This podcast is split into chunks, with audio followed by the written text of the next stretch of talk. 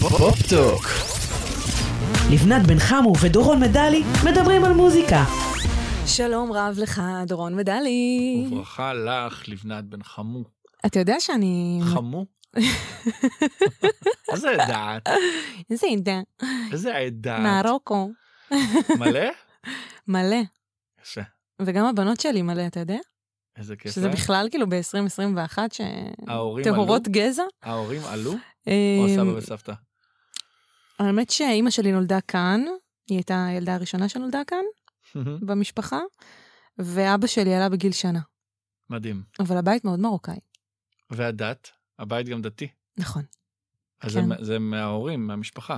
זה מהמשפחה, כן. הצד של אה, אבא הוא צד יותר אה, דתי, זה המרוקאים של הכפרים, בדרך כלל יותר דתיים בספר. כן. אה, אתה וב... צריך משהו שיאחד אותך. בדיוק, ובערים המרכזיות, למשל קזבלנקה, שם המשפחה של אמא שלי גדלה, אז יש יותר אה, פתיחות וגם יותר... אה, כמו בכל מקום, כן. בין עיר לכפר. באתי להגיד חילון, אבל זה לא מדויק, זה כאילו יותר מתקדמים. זה היה יותר בית של קידוש בשישי בערב, ואז רואים. טלוויזיה. אה, אוקיי. כאילו פחות אדוקים על הכללים, אבל האמונה היא אותה אמונה. האמונה היא אותה אמונה, לגמרי. ואפרופו אמונה, איך הובלת אותי בצורה מרשימה לנושא שלנו, הפרק הזה. איך קוראים לפרק שלנו היום? במה נתעסק? תשמע, אני מאוד אה, חוככת בדעתי, לגבי, איך- לגבי הכותרת. בדיוק, לגבי הכותרת. למה אני כל כך אה, מרגישה לא בנוח? כי זה פרק שהכותרת שלו מפריעה לי באופן אישי, אבל יותר משהיא מפריעה לי, היא גם מפריעה למי שאני רוצה לדבר עליו. מהמם. למוזיקאים שאני רוצה לדבר עליהם. ואני מדברת על מוזיקה יהודית slash פופ אמוני. אתה מבין אותי?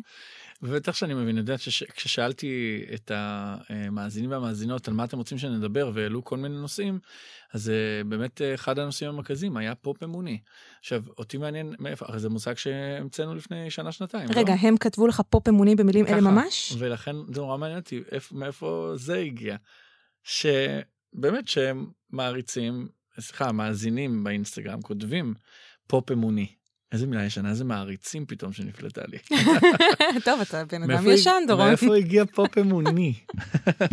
מוזיקה פופולרית, שהשפה שלה היא שפה שמגיעה מן המקרא, והאווירה שלה מגיעה אה, מהיהדות. אז אולי כן, לא... לאו דווקא מהמקרא, לפעמים זה סתם שיח של בן אדם אה, עם בוראו, לא באמצעות פסוקים. כן, אבל כן אה, באווירה של, של פסוקים. זאת אומרת, כן להשתמש בשפה שהיא קצת אה, מבוססת תנכית, לפחות מי שמאזין יודע טוב מאוד שזה לא שפה מדוברת, זה לא סלנג. כן, אבל דורון, אני לא סתם מתעקשת על הנקודה, זה לא רק זה לא אה, טקסטים מן פסוקים המקרא, נכון. וטקסטים מן המקרא. זה, זה פשוט הוויה של אדם שהוא חי אה, באמונה שיש בורא לעולם. נכון, והתפילה היא חלק מהלו"ז היומי שלו, וזה כן השפה שהוא מדבר בה. כן. בטח השפה שמהבית שהוא הגיע ממנו. לאו דווקא, אה, כי יש לפעמים אנשים חוזרים בתשובה, בדיוק. קיצור, זה נושא כל כך מעניין, וחייבים לעשות עליו את השיחה הזאת, מכיוון שאנחנו בהצפה אמיתית, הצפה אמיתית, זה התחיל מהמצעד השנתי שהגשנו את אה, תוכנית הסיכום שלו השנה, ובאמת אה, בסופו של דבר, אה, חמשת הגדולים אה, היו, אה, היה לנו גם את אה, אלעלי וגם את נועה קירל, שזה הפופ. הפופ הטהור, מה שנקרא, המאוד מאוד אה, מתייוון, מאוד עבודת אלילים. גויים, גויים. מאוד גויים, הפופ המאוד אה, גוי. אמ, ובקצה השני של, ה... של זירת הקרב, חנן בן ארי, um, ישי גושן, נתן גושן. עקיבא. ושיר השנה מתחיל ב"את מכינה את השבת" ומתפללת. של עידן חביב. אז אה, זה נושא שצריך לדבר עליו, ואנחנו באים לדבר עליו. קודם כל, העניין לא התחיל שנה שעברה או לפני שנתיים. בוודאי שהוא לא התחיל, אנחנו... אנחנו אוהבים לחזור אחורה. כן, כאן כדי להראות איפה הדברים מתחילים באמת, זאת אומרת, לכל תופעה שהיא מתרחבת ופופולרית יש לה שורשים. כן. אבל- אני ממש מתעקש שנעשה את זה כל פעם, כי יש בישראל נטייה לחשוב שהדברים קרו עכשיו, שהכל נולד היום. נכון, איך, איך זה פתאום חנן בן ארי פתאום. וישי ריבו? פתאום. לא, לא, לא, חברים, יש uh, צעדים שנעשו, יש אנשים, מוזיקאים שסללו את הדרך, ממש. uh, וכדאי uh, ורצוי uh, להרחיב את המבט ולהתייחס אליהם ולהבין. אז מהי נקודת ההתחלה בעינייך? זהו, אני רוצה אה, אולי, לפני שאני מתחילה בנקודת ההתחלה, שהיא כמובן נקודה בעייתית, כי אתה יכול להתחיל, אתה יודע, בכל מיני נקודות, נכון. אה, להגיד שההסתייגות הזאת מהכותרת, זה, זה גם הרבה בגלל שאני פוגשת הרבה, הרבה מהמוזיקאים האלה, שאנחנו משייכים אותם לפופ האמוני, ואני מדברת איתם, והם נורא נורא נורא מסתייגים. אה, כן? כן, לא בא להם. לא רק שזה לא בא להם, זה אפילו קצת מעצבן אותם. כי כל מה שהם רוצים זה שיתייחסו אליהם כמוזיקה ישראלית. למה אני צריכה למסגר אותם? למה אני צריכה להקדיש להם עכשיו פרק בפופטוק? איזה סיבוב מעניין, כי כמובן שאת מי הם הכי מזכירים בטענה הזאת. את המוזיקה המזרחית. בטח. שדרך אגב, ההקבלה בין שני הז'אנרים עוד תשוב ותעלה כאן אה, לאורך הפרק, כי יש באמת מה להשוות, נכון. ויש מה ללמוד מההשוואה הזאת. אה, אז איפה מתחילים, שאלת אם, אותי. אם הולכים רגע לקום המדינה, אנחנו צריכים לשים רגע על השולחן את עניין האשכנזים מזרחים בהקשר של הדת. מהמם. כי בסופו של דבר המדינה הזאת הוקמה בעקבות uh, מלחמת העולם השנייה והשואה, והשואה זה משבר כנראה הגדול ביותר בתולדות uh, העם היהודי מול האלוהים, מול האלוהות. והשואה שייכת ליהודי אשכנז, ושם הגיעו פשוט uh, לאפס uh, אמונה. זאת אומרת, היה מאוד קשה למצוא אנשים שעכשיו אלוהים זה הדבר שלהם. קודם אוקיי? כל, אם אתה רוצה לדבר על אלוהים בהקשר של יהודי אירופה, אז זה מתחיל עוד הרבה לפני השואה. בוודאי. זאת אומרת, כל הסיפור לא הזה חסר. של חילון, מהמם. זו תופעה שהיא משויכת יותר לאירופה. כל נכון. הסיפור הזה של להתייחס ליהדות כמשהו שהוא או שאני שם או שאני לא שם, שאין אמצע, יותר מהמם. שחור ולבן, ויותר לזנוח את העבר ולהתקדם הלאה לתקופה חדשה, זה לגמרי מאפיין את אה, יהדות אירופה. בגלל המודרניזציה של לגמרי. אירופה, וגם בגלל שיהדות ונצרות לא מסתדרות יותר מדי. לעומת זאת, יהדות ואסלאם כן מוצאות הרבה מן הרבה המשותף. יותר. וככה, אם נחזור למגורשי ספרד, שעשו את המסלול אה, דרומה למרוקו, לכל צפון אפריקה, ועד שהגיעו ללבנון, סוריה, טורקיה, אה, איראן, עיראק וכל השאר. אז הדת הייתה מקובלת מאוד. אתה ו- חלק מהחיים. נכון, לא היית צריך להפריד בין ההשכלה שלך, או החיבה שלך למדע, מהמם. או הרצון שלך להתערבב אה, בעולם הגדול, לבין זה שאתה יהודי מאמין, שומר אה, הלכה, אה, מקיים תורה ומצוות. נכון. שני הדברים היו יכולים לדור יחד, אה, ולראיה, אה, כל ה... אני תמיד משתמשת בדוגמה הזאת, אה, הרי בבתים מזרחיים, אין דבר כזה יצא בשאלה. כאילו, אין את הדרמה הזאת של אה, עזב את, אה, את הדת. את הדת. זאת אומרת, אוקיי, אז כרגע הוא פחות מקיים מצוות, אבל הוא עדיין מוזמן לשולחן השבת. מהמם. כאילו אין, אה, לא, לא יושבים שבעה חלילה, וזה הכל כאילו, הד- הדת, היהדות זה משהו מאוד משפחתי. נכון. וזה חשוב, אנחנו נגיע לזה תכף ונבין למה זה כל כך רלוונטי גם אה, מוזיקלית. אה, אבל אם אני בכל זאת צריכה לבחור, אה, דור הנקודה שבה אנחנו נתחיל את המסע שלנו, אה, לעברה של אה, מוזיקה יהודית, אז אה, נראה לי שאפשר להתחיל ככה בשנות ה-70, פחות או יותר. יש לנו את אה, פסטיבל הזמר החסידי שלמעשה מתחיל אה, ב-69 נכון. ונמשך עד לשנות ה-80. את יודעת שאגב, מי שייסד את, הפסטיג... את הפסטיבל הזה... מיקי פלד. אה, מיקי פלד, מפרק 2. מייסד הפסטיגל. זה מדהים בעיניי. זה, זה, זאת יוזמה תרבותית שאינה קשורה בכלל אה, לאמונה שלך או למוזיקה שאתה מתעניין בה. זאת אומרת, יש פה איזה עניין לערבב את המוזיקה החסידית. גם היה את, את המחזמר המפורסם, אה, אה, איש חסיד היה. לגמרי. היה פה עניין אחרי ששת הימים של פריחה ושגשוג מאוד גדול. ומתי זה קוני למל, דרך אגב? סתם פתאום אני נזכרת, אתה ב-70s זוכר? לדעתי. אז גם, פחות כן. או יותר. לא, כל השנים האלה היה איזה עניין של יאללה בואו נעשה ערבוביה ו, וגם נקליל קצת, זאת אומרת יש הרבה הומור, אוקיי? אם אנחנו הולכים ל-80's, ליהודה ברקן אה, זיכרונו לברכה אה, וזאב רווח, עם אה, החכמים הגדולים בסרטים, יש הרבה מאוד הומור סביב העניין של הרב ושל החרדי. זה פולקלור. זה פולקלור לחלוטין. אה, שגם שם יש עניינים, אבל ממש ב-69 בפסטיבל הזמר, במקום השני, זוכה, אנחנו לא משמיעים פה מוזיקה, אז אנחנו נאלץ לשיר תמיד. בשמחה רבה.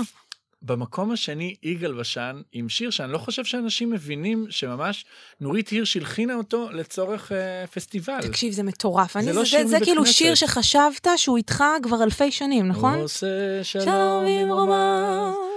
הוא יעשה שלום עלינו ועל כל ישראל. זה שיר של נורית הירש. אני פשוט בשוק מזה כל פעם מחדש.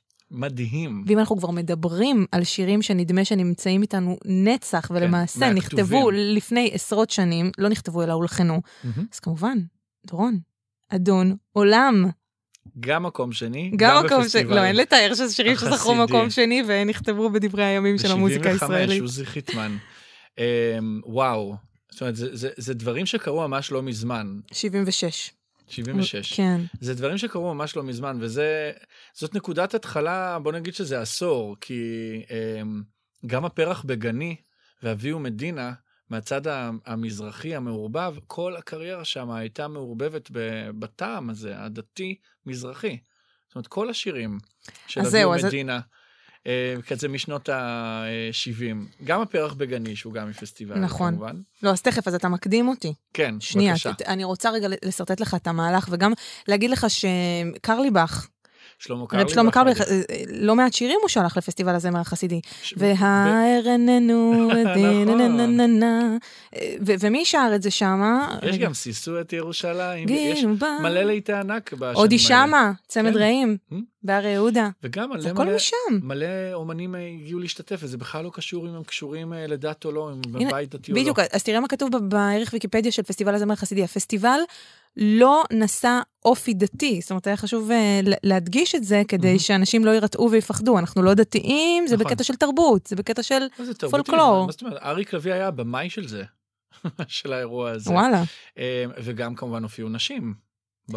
ו- ולגמרי. גם הייתה אופוזיציה לפסטיבל בגלל שהופיעו נשים ובגלל שהן זכו. שוקולד בן תמאסטיק אה, שרו שיר תמאסטיק, של קרליבך. כן, מדהים. ממש.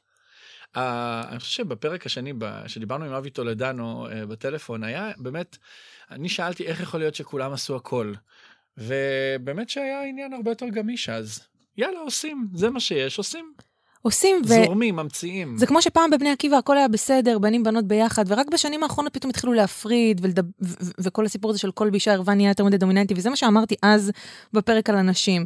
זה לא שחור ולבן האיסור הזה, זה כן. כשיש אה, זה מנהגים. ס- ס- סיטואציה פרשנות. שנוח לאנשים להדגיש את זה, אז הם עושים את זה כדי לשמר שמרנות. כן.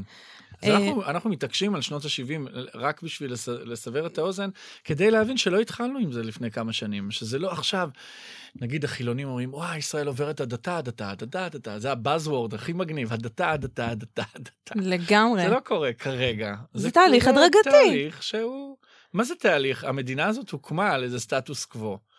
בין אה, דת לחילוניות. זאת אומרת, זה החל מהמנהיגים, החל מדוד בן גוריון, שהיה מאוד מאוד חילוני, והתיישבות, ולשנות את השמות שלכם אה, כדי שנהפוך להיות ישראלים, ולהשאיר את ה... היה, היה פה צלקת אדירה של יהדות שצריך להשאיר אותה. גם המזרחים הגיעו, גם אחרי רדיפות. פשוט לא רדיפות כל כך... אה, פופולריות או מפורסמות או טרגיות, כמו דרך אגב, אה, היו, השואה, אבל היו לא גם חסר. אה, מדינות אה, לא בצפון חסר. אפריקה שחוו את.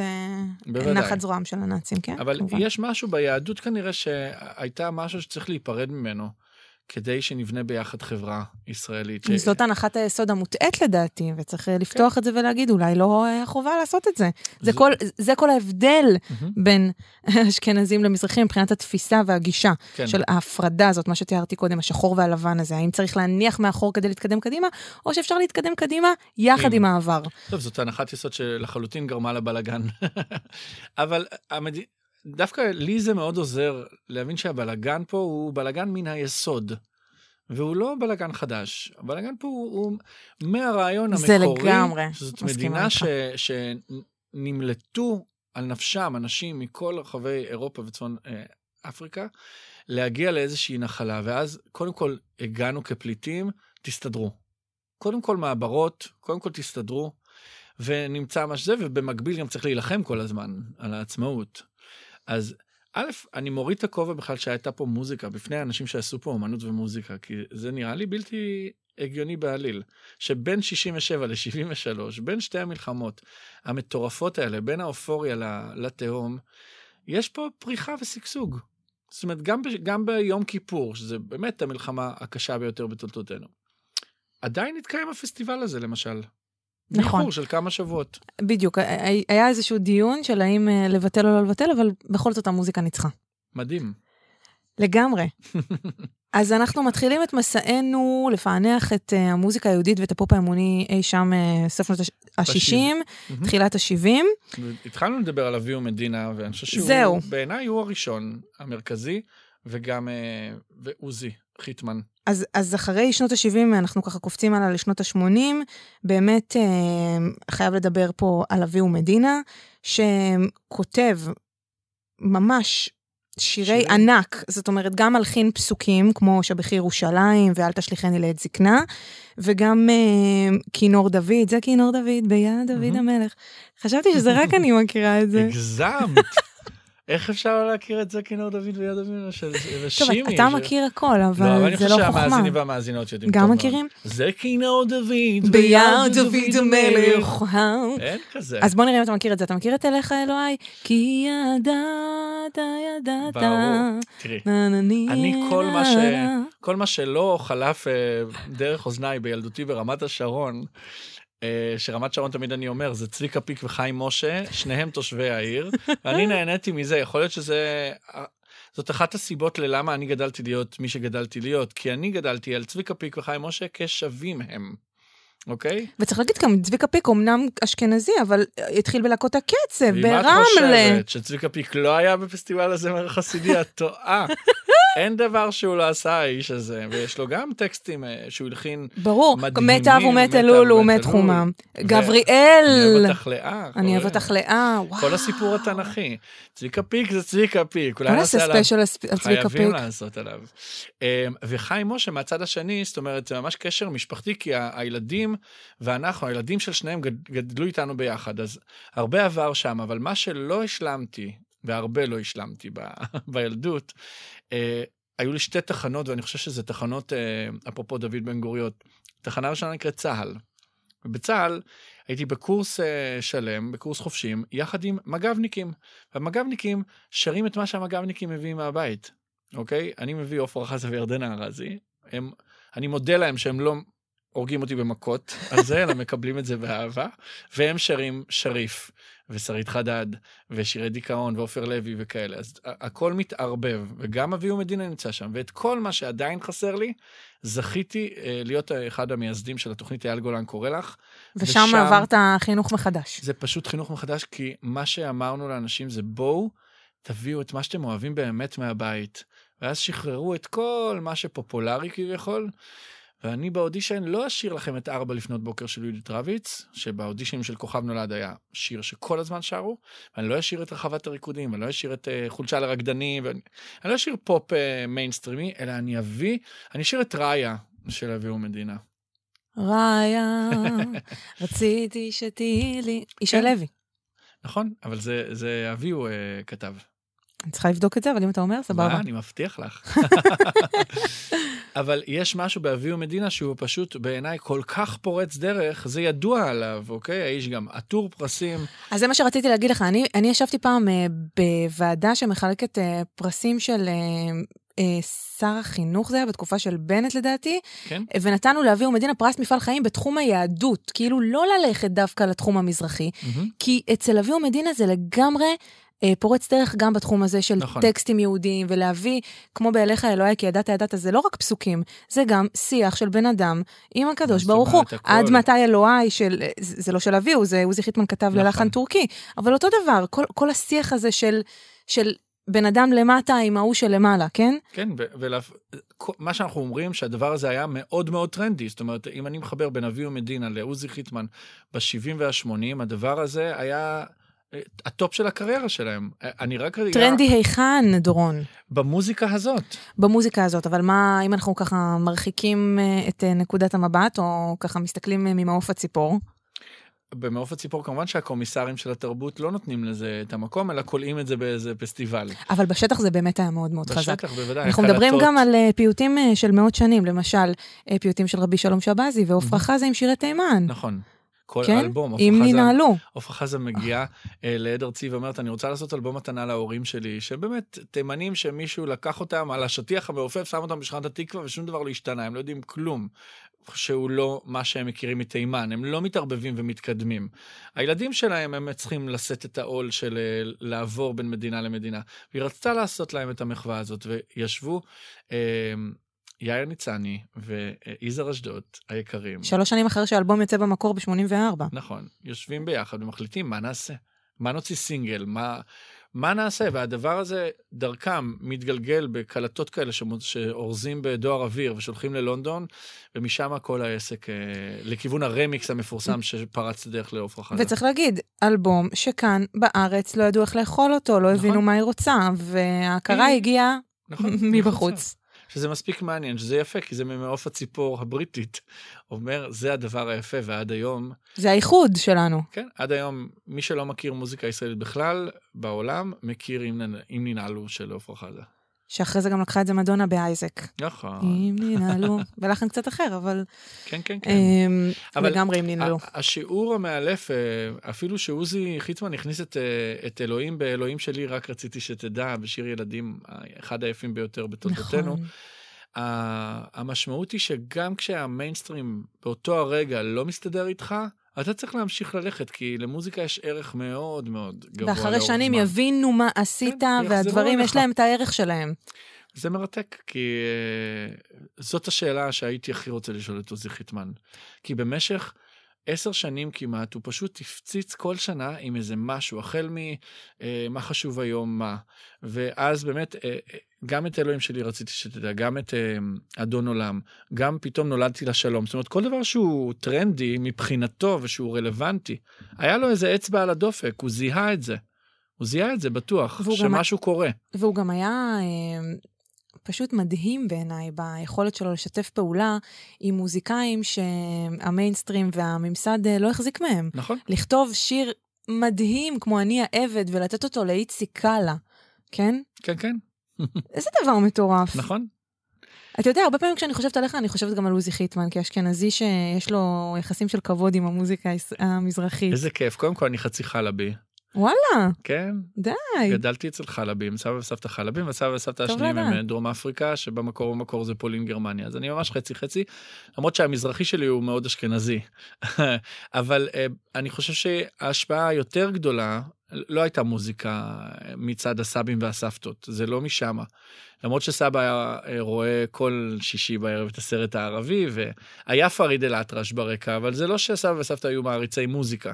כן. אוקיי? אמ, אבל כן דיברו ביניהם בערבית, אבל יש בזה איזה השפעה, אני חושב דרך האוכל, בעיקר האוכל שגדלתי עליו הוא האוכל החלבי, שהוא אוכל מושלם, כוסה מחשי, כל, הממולאים. שמעתי על זה כל כך הרבה, אני חייבת לנסות מתישהו. לא מהעולם הזה. אבל אני באמת חושב שהבית היה כל כך פתוח מוזיקלית, ואני חושב שהילדות ברמת השרון, הערבוב הזה של צביקה פיק וחיים משה, ערבב אותי ב... כנראה היה מאוד טרנדי לשים גבולות, זה כן, זה לא, ואני מעולם, אף אחד לא אמר לי, אל תקשיב לזה, כי זה לא איכותי, אל תקשיב לזה, כי זה לא בסטייל שלנו. לא היה בושה מסביב לשום דבר. שזה מהמם. הכל. אבל היו הרבה מקומות שכן התלוותה הבושה, ועוזי חיטמן, בניגוד אליך שאתה אומר לי שאתה חצי חצי והופתעתי, כן. הוא באמת היה אשכנזי משני הצדדים. אבל אבא שלו היה אה, שליח ציבור, mm-hmm. חזן בבית הכנסת, אדם דתי, אימא שלו הייתה חילונית. אה, והאופן שבו הוא באמת הפך להיות יקיר המוזיקה המזרחית, הוא, זה מרגש אותי. כן, הוא כתב לשימי תבורי, והוא כתב למרגלית צנני, והוא פשוט לא התבייש. כמובן, לכל אחד יש. נכון, עם שלומי שבת וליאור נרקיס. הוא לא התבייש בכלום. אני חושב שבמהלך חייו הוא, אה, הוא לא נהנה יותר מדי. אה, הוא אפילו סבל מה, מהסטיגמה הזאת של מה אתה מתעסק איתה, מה אתה זה, כותב אבל זה לא להם. לא גרם לו אה, לא להפסיק. עצר. בואי, הוא כתב את תודה על כל מה שנתת, זאת אומרת, תרגם מיוונית את תודה על כל מה שבראת. אמ, איזה געגועים לעוזי. מת בגיל 52, כל פעם שאני נזכרת בפרט הזה, זה מטורף בעיניי, כי זה נורא נורא צעיר. נורא צעיר. בזמנו לא כל כך הבנתי את זה, הייתי קטנה מדי בשביל... אה, בשביל להבין עד כמה זה צעיר. להבין עד כמה זה צעיר. נכון, עוד תשע שנים אני בן 52, שתדעי. אריכות ימים דורון ושנים. אמן ואמן. אז תשמע רגע, אנחנו מדברים פה על עוזי חיטמן ועל עפרה חזה עם, עם שבזי ואביהו מדינה, אמ, וכמובן שצריך להגיד ביחס אה, לאביהו מדינה, שכל המוזיקה כביכול היותר דתית, לנר ולבשמים, ו... ומה שדיברנו, אל תשליכני והכל, כן. זה הכל לצד הלהיטי הענק הרגילים, במרכאות כפולות, שהוא כותב. תן לזמן בדיוק. ללכת. אתה הזמן חייב- ללכת, ונכון להיום, והפרח בגני, זאת אומרת, אה, הכל זה חלק מאותו מארג. הכל ביחד, הכל מתערבב. כן, ואם אנחנו מדברים רגע על הפרח בגני, שזה אולי, אה, נראה אם אתה מסכים איתי, רגע הפריצה של המוזיקה המזרחית אל עבר המיינסטרים, בוודאי. נכון. אחד השירים היפים ביותר בתולדותינו. לגמרי. אז uh, כשהמוזיקה המזרחית פורצת, אז אני לא חושבת שזה קרה סתם שזה קורה עם שיר אהבה. אתה מבין? כן, כי זה קצת too much להביא גם שיר מזרחי וגם שיר שידבר משהו מעולמות היהדות כן, ביחד. ויש בפרח. יש קצת, זאת אומרת, יש קצת, אבל זה יותר אה. שיר רגיל, שיר אהבה, מאשר שיר יהודי. נכון. זאת אומרת, אי אפשר גם וגם בתקופה ההיא, כאילו. ברור. אתה לא יכול, אל תגזים, כאילו. תעשה את זה באזורים שלך, שם צלילי הכרם, צלילי האוד, זה בסדר, אבל, אה, אבל לא במעגל המרכזי. זה נכון, את צודקת. אנחנו ממשיכים, ואני חושב שבאייטיז זה פשוט אה, נעלם לחלוטין, מכיוון שהעוצמה של הפופ והרוק אה, הייתה חזקה מדי, ואז יש את העניין של אה, אפליה או לא אפליה, ואני תמיד אומר, ברגע שהמסה היא מספיק אה, קריטית, אז אתה קובע עובדה בשטח, שזה מה שאני חושב שקורה היום. היום פשוט המסה היא אדירה, כמות הזמרים אה, שמגיעים מהמקומות אה, האלה, שאוהבים את המוזיקה הספציפית הזאת, היא, היא כל כך משמעותית שאי אפשר להתעלם מהם. נכון, אי אפשר להתעלם מההצלחה, אבל יש מה שנקרא הון סימבולי, דורון, שזה... אוקיי, משמיעים אותך, אבל תלוי איפה משמיעים אותך. זאת אומרת, אה, גם אם אתה אוקיי. מצליח ואתה עושה כביכול קיסריות בזמנו, כן, אה, כל הסמלי סטטוס של, של ההופעות, ואתה גר בבניין, אה, לא יודעת מה, יוקרה, ואתה נוהג ברכב יוקרתי, אבל אני זוכרת, היו מגיעים האומנים המזרחים לראיונות בשבעה לילות, למשל, לא כאלו שואלים אותם, אבל מה אכפת לך שגלגלצ לא משמיעים אותך? אתה כל כך נכון. מצליח, ברור שאכפת לו. כי זה המועדון הסגור שהוא רוצה להתקבל אליו. זה נכון. אותו הון סימבולי. המושג של בורדיה, אגב. אה, וזה מושג חשוב, כי הון הוא לא רק של כסף. הוא הון של, אה, של, של מעמד, של... גם אה, זה מוטיבציה קלה שמניעה אותך.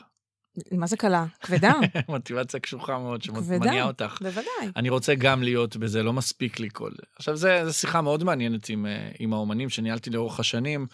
אה, בוא, אפשר להתחיל אה, להסתפק גם במה שיש, או לפחות לראות את זה ולהבין שהכל קורה והכל עובד, ו, ולסמוך. זאת אומרת, הגישה שלי תמיד הייתה אומרת, לסמוך על זה שזה יגיע יום אחד.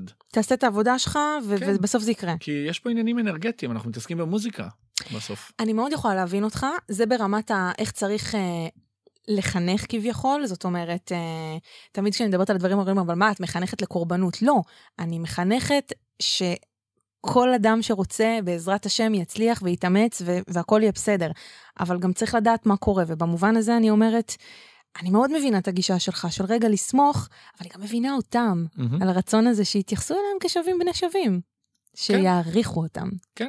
אני תמיד אטען שהם חייבים אה, להתאמץ, כולם, כל מי שמנסה להגיע לאנשהו, חייב להתאמץ פשוט כן, יותר. אבל יש כאלה שזה בא להם יותר בקלות. ברור שזה בא יותר בקלות. זה גם עניין של טרנדים ואופנות, ויש קורולציה מוחלטת בין, אה, אה, בין מה שקורה בחברה לבין מה שקורה במוזיקה. זאת אומרת, כל האנשים שבטוחים שהדבר הזה נפל עלינו משמיים, כי זה בחסות שמיים ובחסדי שמיים, זה לא.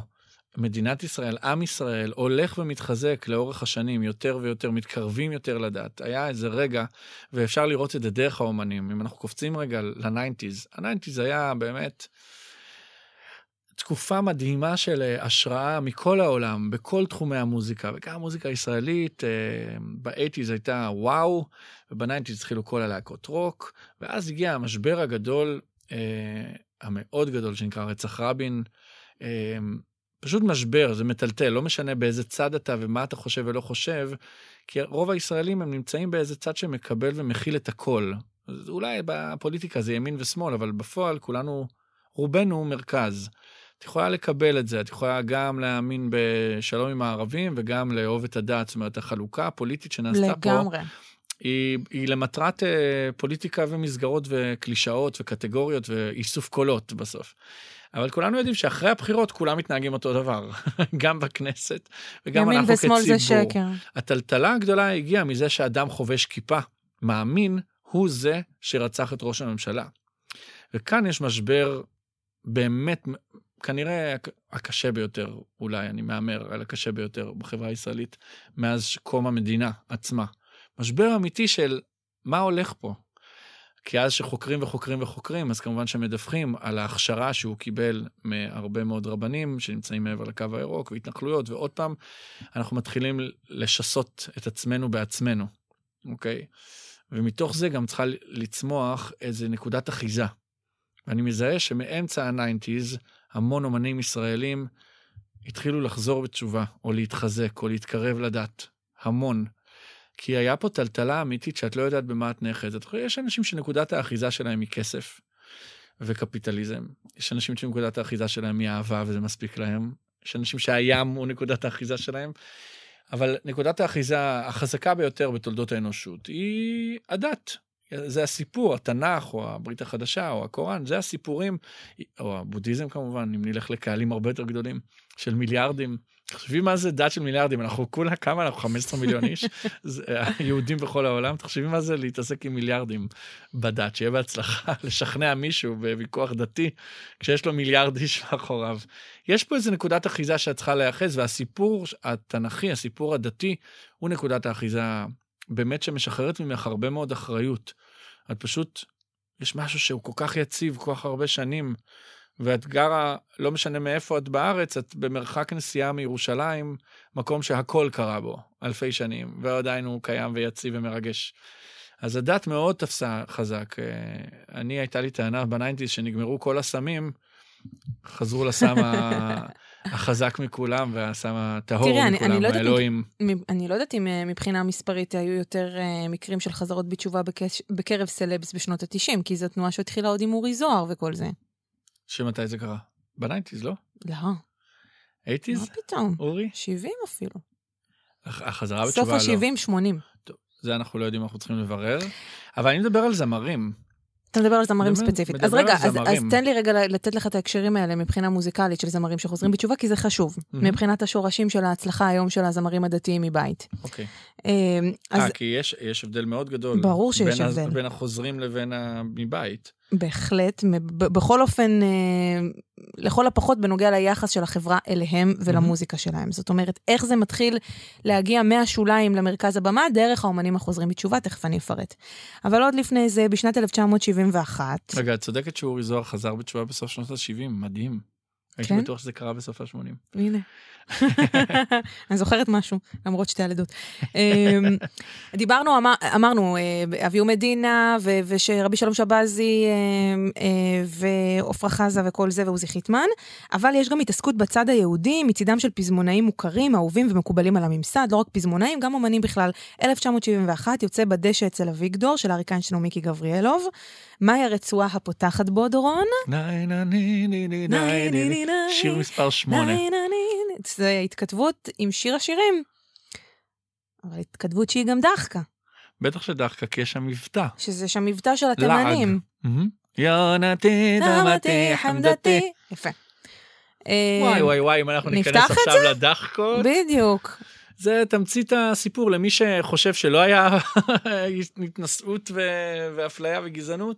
יש, יש את זה, אפשר לראות את זה בכל השירים מה הדאווין שלך? מה הדאווין? מה הדאווין?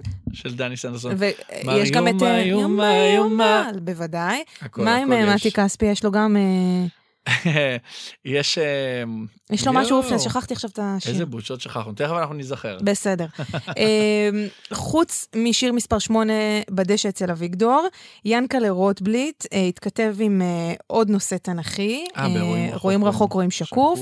1987, משה, בהר נבו, מביט אל הארץ המובטחת, לא זוכה להיכנס אליה, בגלל שהוא היכה בסלע. אה, זה כמובן, נכון, נכון, חזון נכון. העצמות, הכל קורה. זהו, אפשר, האמת, אה, בעוד הרבה דוגמאות, אבל ניסיתי לשרטט איזשהו אה, מסלול, וגם, אתה יודע, ש-.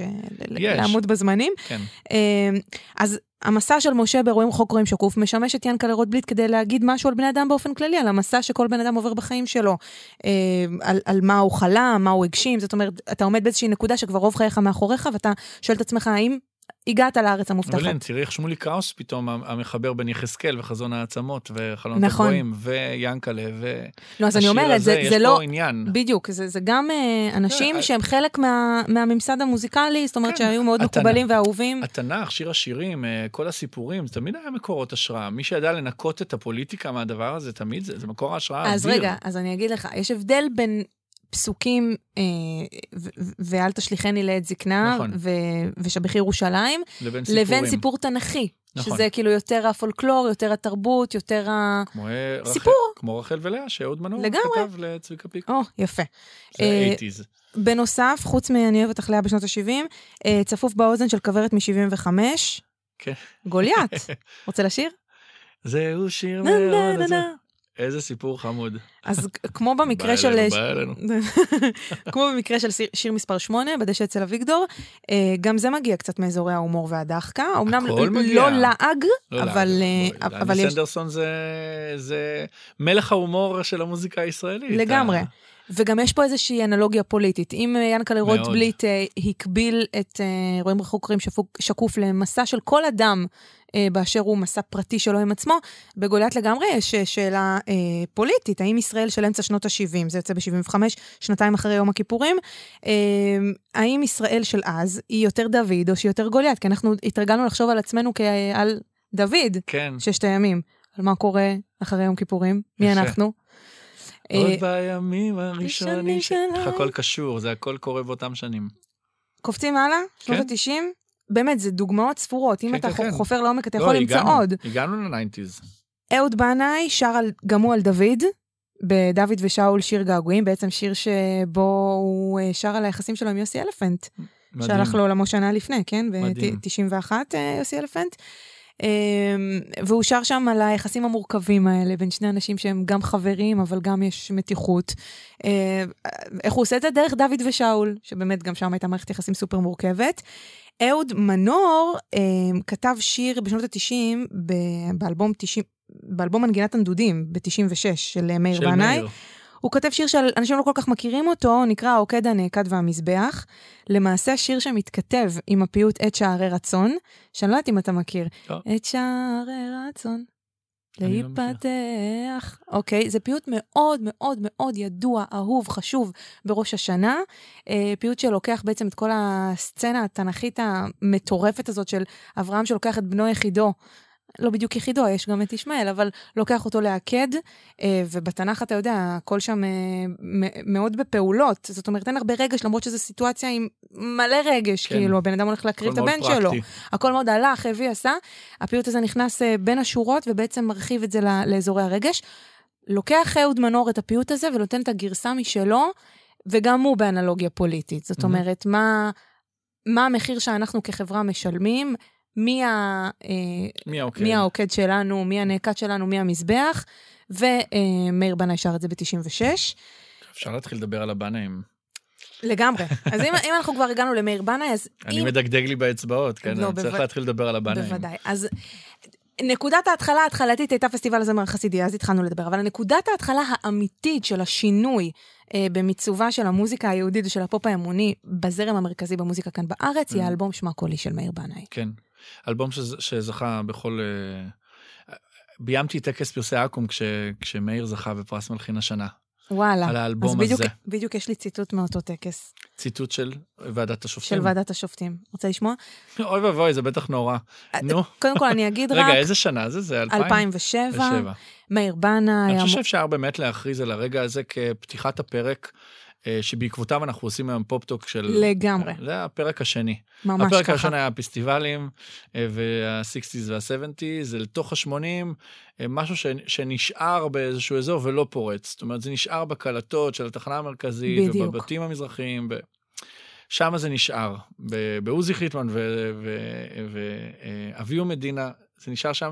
ב-80's וב-90's באמת כל מה שקורה אה, זה הפופ והרוק, הם פשוט מעיפים את זה הצידה. שירים חשובים, שירים שאנשים כן. הכירו, אבל זה לא לגמרי היה אה, כן. המרכז של המרכז. נכון, גם ההשראה התנ"כית קצת יורדת מהפרק ועוברים ל- למהפכת אהוד מנור, מהפכת האני, הסיפורים עליי ועל עצמי ודברים שקורים לי בחיים וקצת אקשנים וזה, ופחות אני בין אלוהיי, שזה משהו שקצת יצא לאיזה הפסקה של איזה 20 שנה. ברגע שמשהו יוצא להפסקה 20 שנה, את בטוחה שהוא לא היה קיים, ואז את אבל בטוחה הוא שהוא חוזר. מתחיל, ואז הוא חוזר, כן. אז שמע קולי 2007, אני רק אגיד למי שלא מכיר, אלבום פיוטים של מאיר בנאי. אה, רוב הפיוטים הם מאוד מקושרים לאזורים האלה של ראש השנה ויום הכיפורים, עשרת ימי תשובה, בזוכרי על משכבי, לך אלי תשוקתי, שהפך ללהיט מאוד מאוד מאוד גדול. איזה שיר יפה. שיר מהמם, וגם כמובן אה, שלום לך דודי, ודברים שהם גם יותר כלליים, לא רק אה, ראש השנה ויום הכיפורים ועשרת ימי תשובה. פיוטים מוכרים שמאיר מלחין מחדש. אה, גם מלחין מחדש, ויש גם אה, לחנים שהם יותר מסורתיים. כן. והוא נותן להם ביצועים כמובן, אה, אה, הקלטות איכותיות. והכל עדכני, איזה ומאוד- הכל אלבום מאוד. מאוד מאוד מאוד יפה. איזה בדיוק. אלבום יפה. איזה מאיר.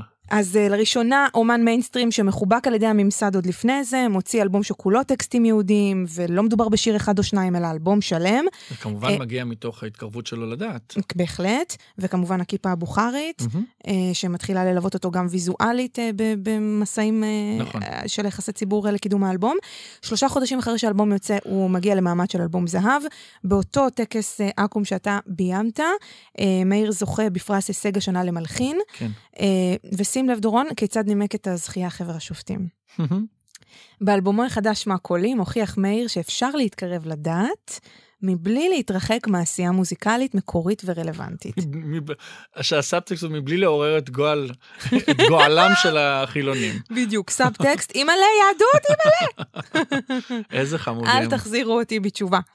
זה הסאבטקסט, שזה אגב, אני מאוד אה, יכולה להבין את החשש ואת הרתיעה. איזה שאלה, ברור. הפחד הזה מאימת הדת, זה הסיפור הישראלי שהפוליטיקה חירבה כל דבר שקשור אה, ליופי של הדת והמסורת. יפה. ואנחנו במשחק כזה, מי, מי נותן לפוליטיקה לעשות את זה ומי נותן לסיפור שהיום אנחנו- היפה לעשות את זה. היום אנחנו באזורים אחרים לגמרי, תכף אה, נכון. נגיע לזה. אבל בתקופה הזאת אנחנו, יש לנו גם את מאיר וגם את ינקר כבר חזרה בתשובה. אז זהו. אז שנתיים אחר כך אתי אנקרי מוציאה את האלבום משירי רבי יהודה הלוי. עוד לפני זה היא מתחילה את התהליך שלה של ההתקרבות. זה כן. לימודי ימימה, אם אתה זוכר ומכיר. בוודאי, מה זאת אומרת? Uh, גם אברי גלעד שם למד, ועוד גם אנשים. שלמה ארצי היה בלימודי ימין. כן, זה לימודי, אה, איך קוראים לזה? הכרה חשיבתית, משהו כזה, מהמם. להכיר את עצמך יותר לעומק. נכון. אבל הרבה אנשים שעברו שם גם בסופו של דבר אה, חזרו בתשובה. אה, והיא מוציאה את האלבום משירי רבי יהודה הלוי ב-2009, אלבום שנולד מהופעה בפסטיבל האוד, שהוא, אה, פסטיבל האוד, אה, גורם מאוד מרכזי.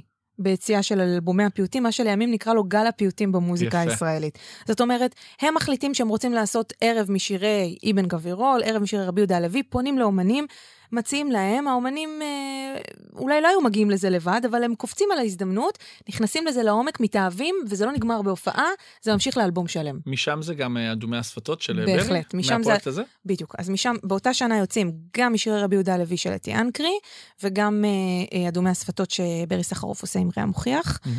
זאת אומרת, חוזרים להתעסק. ושניהם אלבומים שמגיעים למעמד של אלבומי זהב, בנוסף שמע קולי. מה שנחשף פה מאחורי הקלעים זה שבפועל, באמת בסוף ה nineties, תחילת האלפיים, הרבה מאוד אומנים מתחילים להתקרב חזרה אל הדת.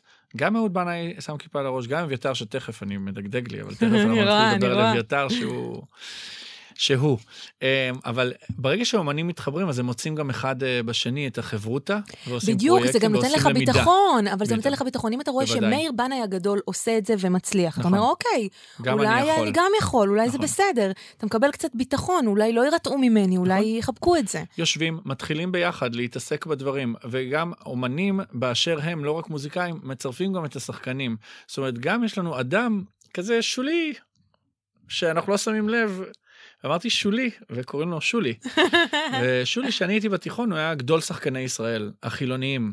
ואנחנו זכינו לביקור אלוהי שלו בבית ספר שהוא בא לדבר איתנו. שולי רנדה ענק. אוקיי, זה החיים על פי האקווה, זה דברים מטורפים. אז זה היה עוד בפאזה שלו כחילוני שהוא הגיע לדבר איתכם. הוא היה השחקן, השחקן הכי גדול בישראל. גם בקולנוע וגם בתיאטרון. אני למדתי תיאטרון. ו- ובא שולי רנד לתיכון לדבר איתנו, זה דבר לא יאומן.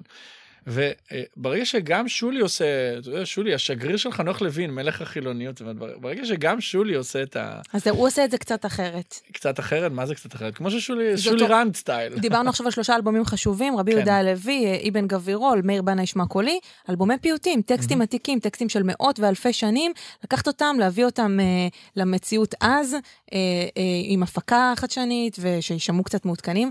שולי רנד עושה משהו אחר. Mm-hmm. שולי רנד לא שר פסוקים, הוא שר אייכה. הוא שר... הוא שר שיחה עכשווית. הוא שר שיחה, בדיוק, עם, עם הקדוש ברוך הוא, אבל איזשהו קושי שגם אתה וגם אנשים שהם לאו דווקא באופן אה, טבעי מקושרים לעולמות היהדות, יכולים להתחבר לזה, כאילו, נכון.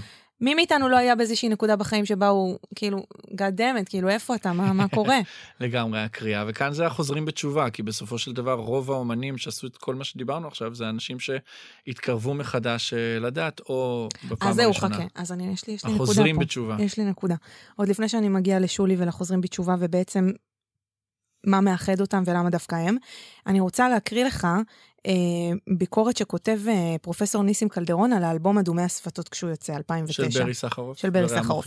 שצריך להגיד, ברי סחרוף, דורון, השיח הרוק הישראלי, הבחור המגניב, הבחור הקול, החתיך, הלא מתאמץ, mm-hmm. עושה פיוטים בני אלף שנה, ובעצם צובע את כל הדבר הזה באור הרבה יותר מגניב ממה ש... היה נהוג להתייחס אליו, לפחות אה, ההתייחסות הברנג'אית, נגיד ככה. אז אה, קלדרון כותב mm-hmm. ביקורת, והוא מתחיל בלהסביר מהי תרבות חצרונית. תהיה איתי, כי זה קצת מורכב. חצרות מלוכה שבהן התקיימו מסיבות שירה וחשק, זה תרבות חצרונית. הת...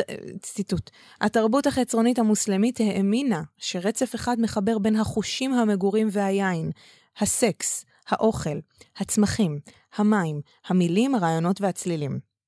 הוא ממשיך אל האלבום של סחרוף ומוכיח. וכות... נשמע כמו מסיבה של עופר ניסים. וכותב, יש לסחרוף ולמוכיח רעש לבן. כמובן זה מתכתב עם הרעש לבן של ברי ושנות ה-90.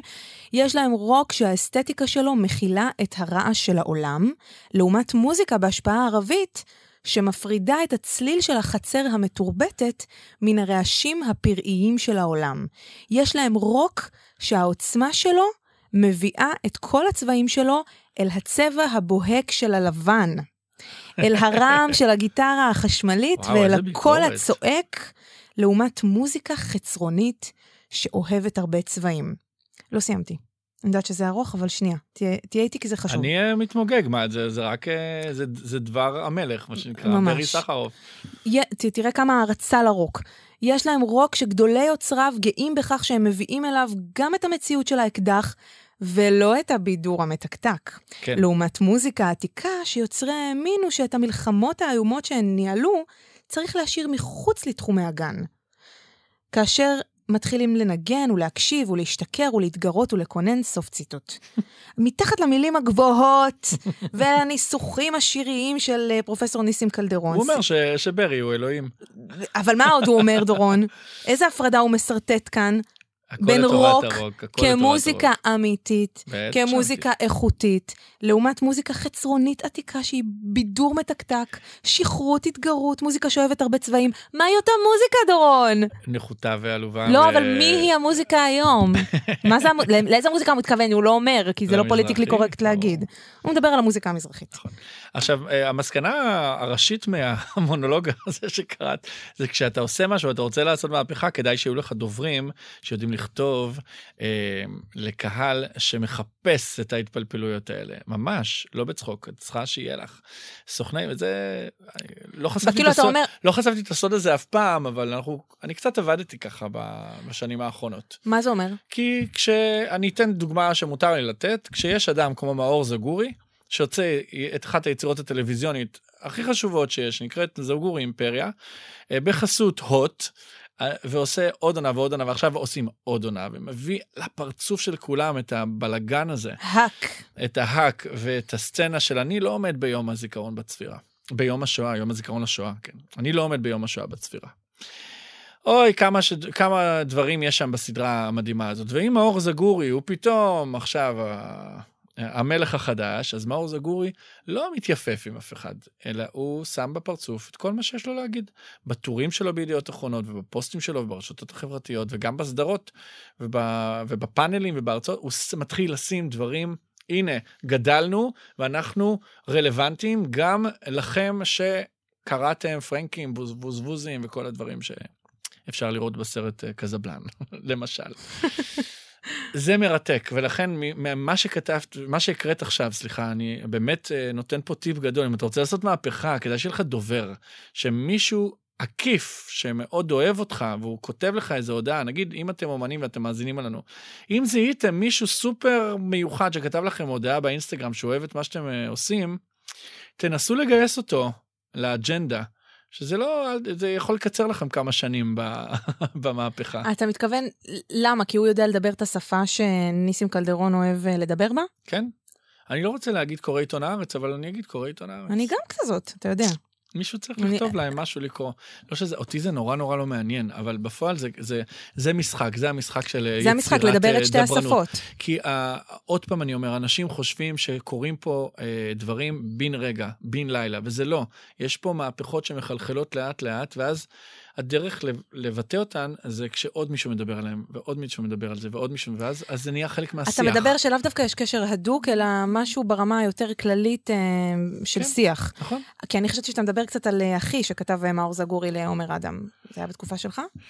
כן, בטח שזה בתקופה שלי, כל החיבור הזה והכל ביחד, כי... אה, אה, המהפכה של שמחה אה, שכתבתי לעומר ולליאור מתחיל במילים אה, שמעתי שעושים פה אה, מסיבה בלעדיי אף אחד לא עושה את זה יותר טוב ממני. זה שיר מחאה ש- שאני כותב ומאור זגורי הוא היחיד שזיהה את זה כי לא צריך להסביר לו הוא יודע את זה על בשרו. והוא עשה מזה טור והבין וככה מתחילים לייצר שיח מעניין על שיר שמה זה השיר הזה בכלל כאילו זה לקח איזה שנה שנתיים עד שאנשים רוקדים אותו ושמחים זה לוקח זמן הדברים. ובעיניי, כשאתה מגיש יצירות אומנות ויש בהם רבדים שמעוררים שיחה ועניין ואתה גם יכול לדבר עליהם עשר שנים אחרי שהם יצאו ולגלות עוד רבדים זה מרתק. כי לפני הפודקאסט הזה חזרתי לאהובי אהוב ליבי אני חושב שהאדם היחיד שאני מגדיר אותו כקדוש במוזיקה הישראלית. אמ, וללא ספק אחד מהגדולים ביותר בתולדותינו שזה אביתר בנאי מכיוון שאביתר הביא לעולם את האלבום הבכורה מהיפים ביותר שיש, והחילוניים ביותר שיש. תיאטרון רוסי, תתחנני אליי. כל כך הרבה אלימות, כל כך הרבה סקס, אה, מתי נתנשק, ואמת קטנה תעמוד זקופה, ויש לי סיכוי להינצל, ואין סוף למה שהולך שם, אוקיי. ואחרי זה אלבום שני, שיר טיול, על כל המסעות שעושים בעולם, אה, הישראלים, שמטיילים האבודים קצת. אבל שכבר על, ה... אה, על העטיפה של שיר טיול, יש לך מצד אחד את הרב קוק, ומצד שני את גורדון. נכון.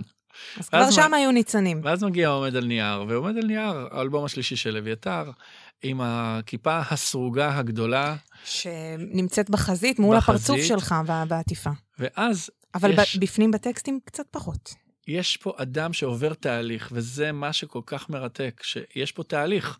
אתה לא קם בבוקר ונהיה אה, דתי, אתה עובר מהחילוניות הגמורה של תל אביב, של פלורנטין, של יפו, והתיאטרון, ותיאטרון גשר. סליחה, אבל גם אני חייבת להגיד לך, אבל זה לא כזאת חילוניות גמורה, תחשוב מאיזה משפחה הוא הגיע. בסדר, אבל הוא עצמו נמצא כרגע בתל אביביות.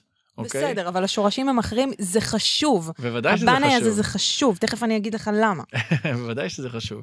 אבל בקליפ של תחרות כלבים, שאביתר משחק נהג מונית, שבעצם עם הכיפה הזאת שאף אחד לא, את צריכה לשים לב טוב טוב שיש לו כיפה שם. זה מאוד מרומז. מאוד מרומז, אבל הוא נוסע כזה מיואש קצת מכל המראות התל אביביים, מכל ההתנהגות הזאת החילונית, הנהנתנית, קצת הדוניזם, כן. קצת הרבה הדוניזם. הייאוש, הבשר, הייאוש, הגאווה. הייאוש, הבשר, הגאווה, אויבים גדולים שאני טיפחתי. זה, ו... זה נמצא שם, מה זאת אומרת? אבל זה, זה... לא, אבל זה לא יותר מדי יהודי. אבל זה... זאת הגאונות של, בכתיבה של האיש הזה, שמתערבבת בזה שהנוסעת האחרונה במונית זאת אחותו אורנה נכון. בנאי, שבסוף הסיפור כל משפחת בנאי הגדולה תתקרב לדת ואורנה תישאר הסימן החילוני. ועדיין היחסים בינה לבינו יישארו קרובים. אין אהבה כזאת בין אח לאחות כמו אורנה ואביתר, לפחות מה שמציגים לנו. אבל בהמשך, את ממש רואה את תהליך החזרה בתשובה, את מגיעה ללילה כיום יאיר, ואת אה, אומרת, וואלה, זה קהל, 2008. קהל דתי, בשבילו זה, זאת ישועה אמיתית, זה כמו משיחיות, זה, זה משהו, זה איזה מוצר אומנותי, איזה יצירת אומנות אדירה ש, שמספקת לך תשובות על זה שזה לא הכל אה, סוגה בשושנים. זה, יש פה עניין, תמיד היה לו את זה. זאת אומרת, פה. לא, לא לתאר את. את, את, ה, את ההגעה לחיק היהדות כאל אה, הגעה לארץ המובטחת, אלא ההפך, משם מתחילות עוד שאלות ועוד איסורים זה? ועוד עוד שאלות, אתגרים. עוד שאלות, כאילו אה, סולם זהב וקצה של בור, הגוף יש לו סוף, לנשמה אין סוף. אה, גם בתחרות כלבים, איזה קרב אלוהים אדירים, איזה קרב בין הבור למים. זה על בור! אבל לפחות יש פה קרב, לפחות יש מים, פעם היה רק בור. זה כל כך יפה. זה באמת טקסטים שהדת, אה, אה, אני מאבד את זה כשאני בהופעה של אביתר, לא משנה באיזה פורמט, אני מאבד את זה. זכיתי פעם אחת להנחות אה, מפגש מעריצים שלו בבית היוצר בנמל תל אביב, ואני באמת, בתור מנחה, חשבתי והגעתי לתובנה שזה האיש שמצליח לחבר בין חילונים לדתיים ברמה הכי גבוהה, ולפרק את הכל, מכיוון שהוא אומר שמעל הכל ומתחת לכל, כולנו שואלים את אותן שאלות. לכולנו יש את אותן. הבעיות, כולנו שואלים את אותן שאלות, והוא פשוט מציג דוגמה, אבל הוא לא מציג אותה בצורה מאיימת, כי יש משהו נורא מפחיד ומאיים בחזר בתשובה, את ישר נרתעת. אז אני רוצה שנייה באמת אה, לקשור את אביתר עם כל השמות שהזכרנו קודם. אה, מאיר בנה, אתי אנקרי, ברי סחרוף, בהמשך גם מיכה שטרית מוציא אלבום של פיוטים יחד עם חיים לרוז אה, וליאור אלמליח, וכמובן אהוד בנאי מוציא את שיר חדש, גם אלבום פיוטים כן. משלו, ומה משותף דורון לכולם? שהם ענקיים. שהם אומנים מוכרים, שהם שהם מוכשרים. מבוססים, הם אהובים, עוד לפני לא ש... הדבר הראשון שהם עשו בדיוק, בקריירה. זה לא הדבר הראשון שהם עשו בקריירה. הם רוקיסטים איכותיים שערבים לחיקו של ניסים קלדרון ודומיו. זאת אומרת, אה, הנה סוכנים, הנה סוכנים, הם סוכנים. עושים את זה. הם במעבר אה, אומנותי גם, הם אומנים והם חוקרים, ויש להם מקור השראה חדש וניסיון אומנותי חדש. בדיוק, אז כשאומנים בסדר גודל כזה עושים פנייה כזו בקריירה, גם אם זו לא פנייה שבאה בטוב או לא כל כך מעניינת, אה, אורחים אה, לבנים נקרא להם ככה, בכל מיני אה, ישיבות פלייליסט, אבל לא רק, גם בכל מק- מקום שמתקבלות בו החלטות, אה, הם חייבים לתת לזה במה, כי זה הדבר החדש שאומן מאוד מאוד מוכר ואהוב עושה, ואם אתה לא תתייחס לזה, אז אתה לא תהיה רלוונטי, ו- נכון. ו- וגופי תקשורת צריכים להיות זאת רלוונטיים. מסה, המסה נוצרת פה, יש פה מסה אמיתית. מה עוד משותף לכולם? אה, הם גברים. יש גם את אטיאן קרישם. הם מזרחים, דורון. וזה חוזר לאותה נקודה נכון. שדיברנו עליה האמת. קודם, שלמזרחים יותר קל לנוע על שאני הציר. רוצה, אני רוצה לרשום לעצמי אה, כוכבית, לשאול את שלמה ארצי, איך זה לא קרה לו? אתה יודע שהוא עשה אלבום שיר אלאדינו, לא.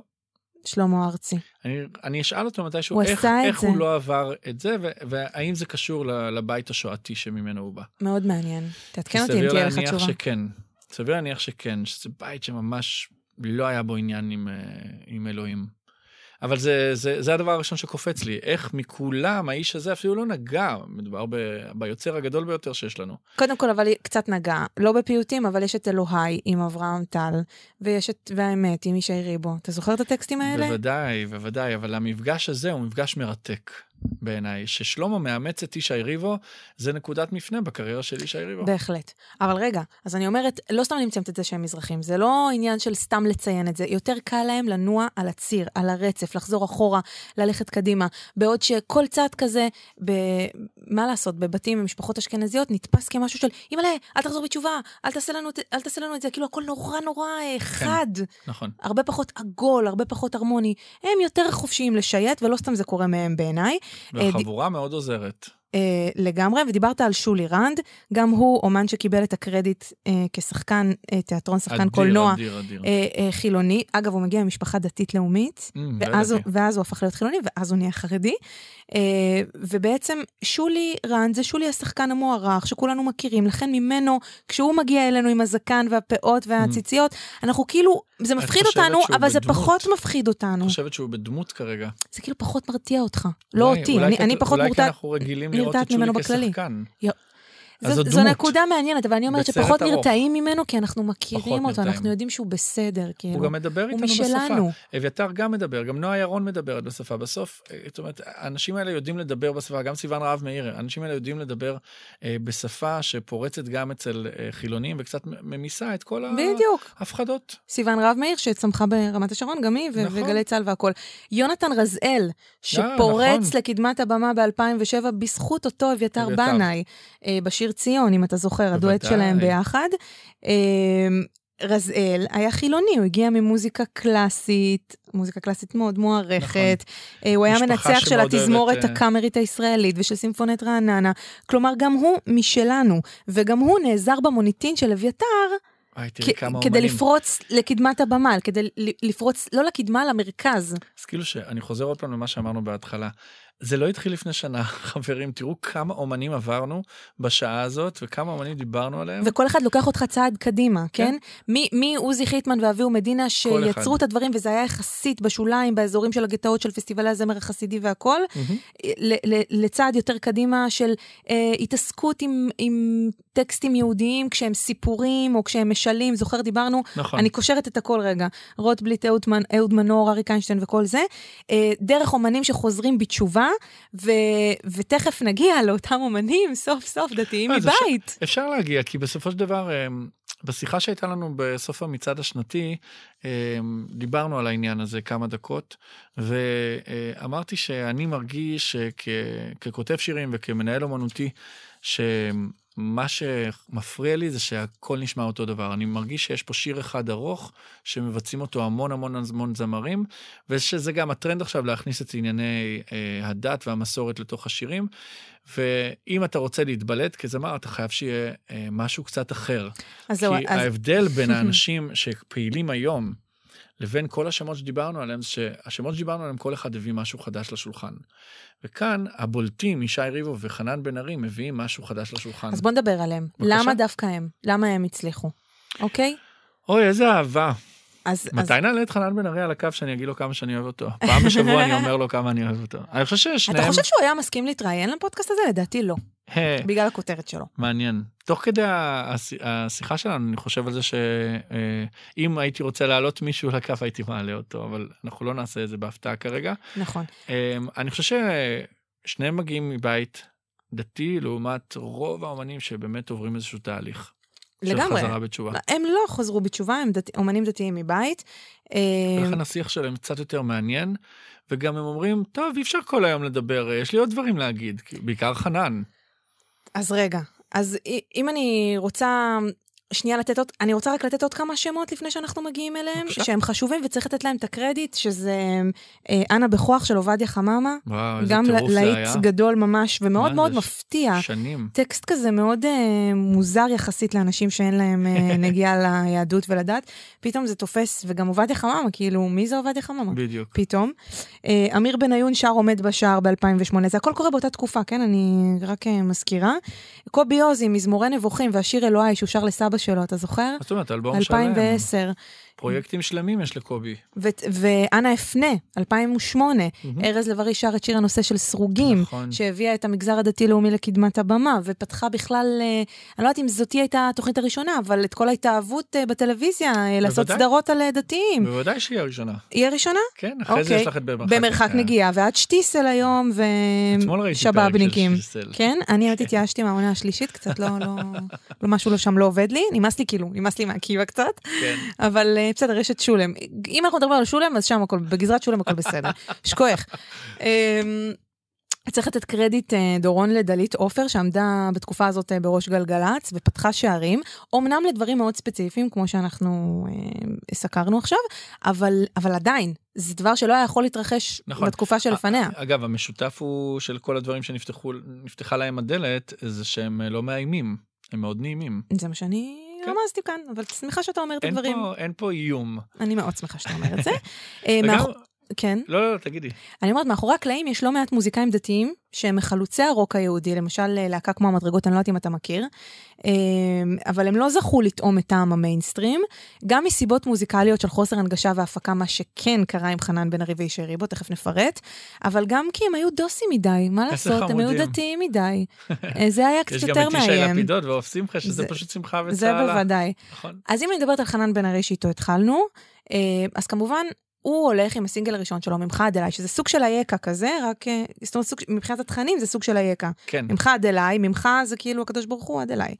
אה, הולך עם השיר הזה לרובי פר ועידון עמר. Mm-hmm. שני מפיקים צעירים. רובי פייר. אה, רובי פייר, אוקיי, ועידון עמר. אה, שני מפיקים צעירים.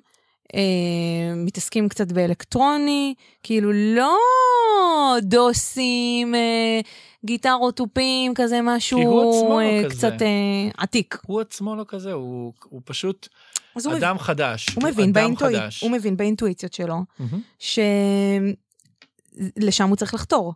אני חושב שזאת הזרימה הטבעית שלו, מכיוון שהוא באמת אה, מגיע מ... כי זה יותר מעניין אותו, אתה אומר. mindset אה, אה, חדש, סבבה, אז אני דתי, לא צריך עכשיו לעשות מזה דרמה גדולה.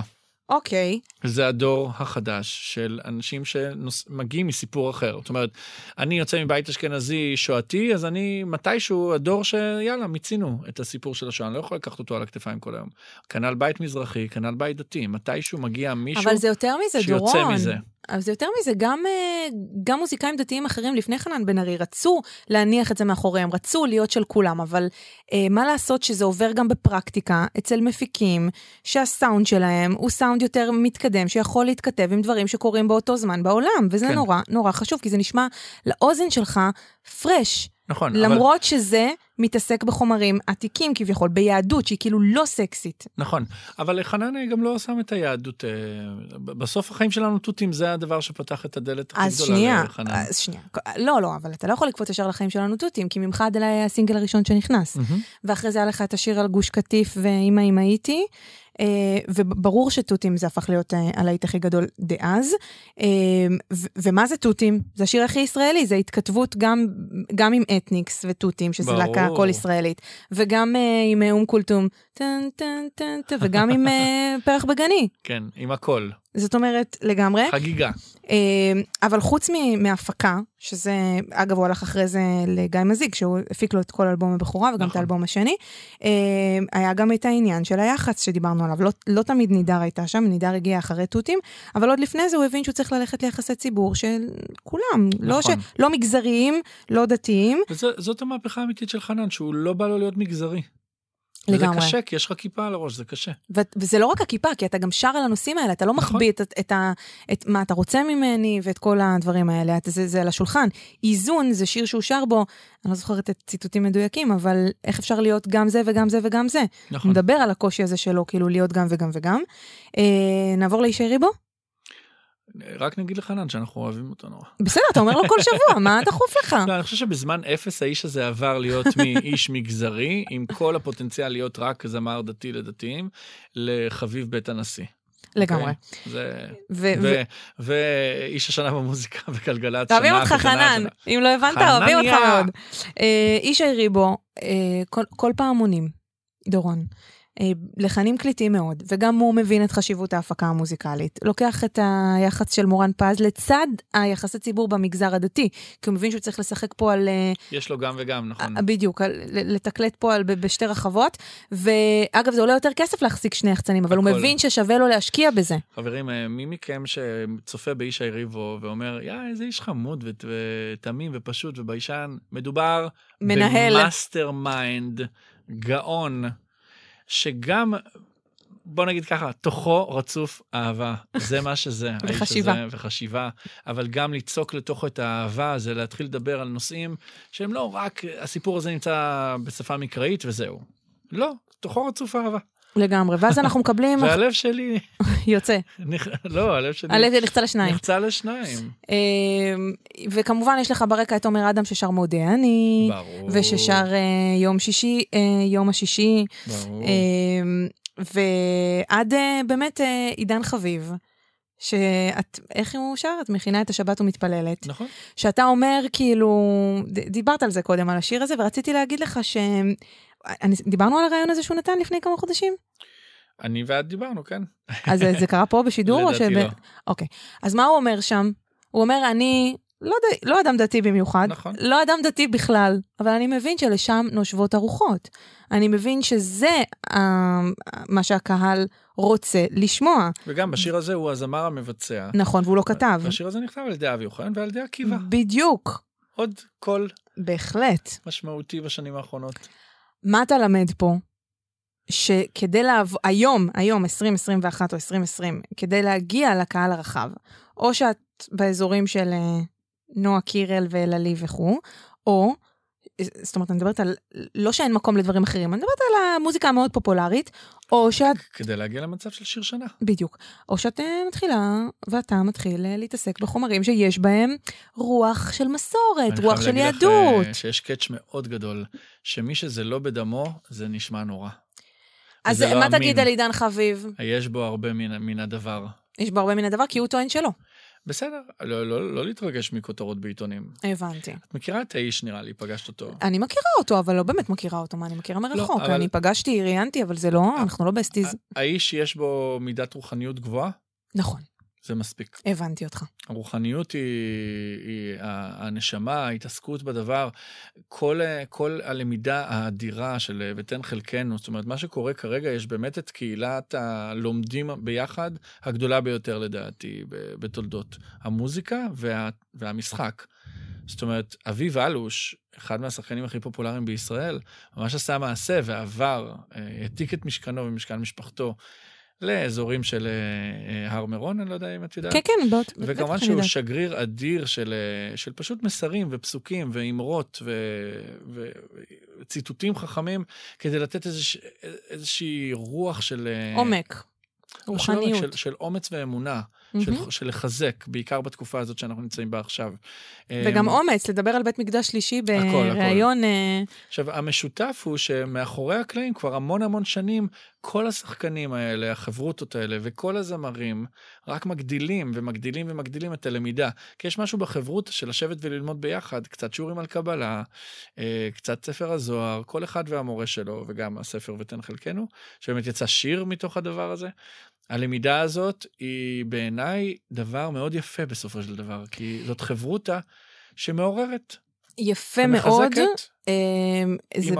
עם הכוכבית שאנחנו הולכים לתת כרגע. זהו, אז עוד לפני הכוכבית, זה בהחלט דבר יפה, וגם ממש חשוב לי להגיד שזה דבר שהיום הוא מאוד מקובל, ובמיינסטרים, למה אני מדגישה את זה? כי תמיד נורא מצ- מצחיק אותי שיש כל מיני פובליציסטים, מהמם. מובילי דעה, שחושבים שזה נורא חתרני שעידן חביב שר, את אה, מכינה את השבת ומתפללת. חברים, שזה זה, זה.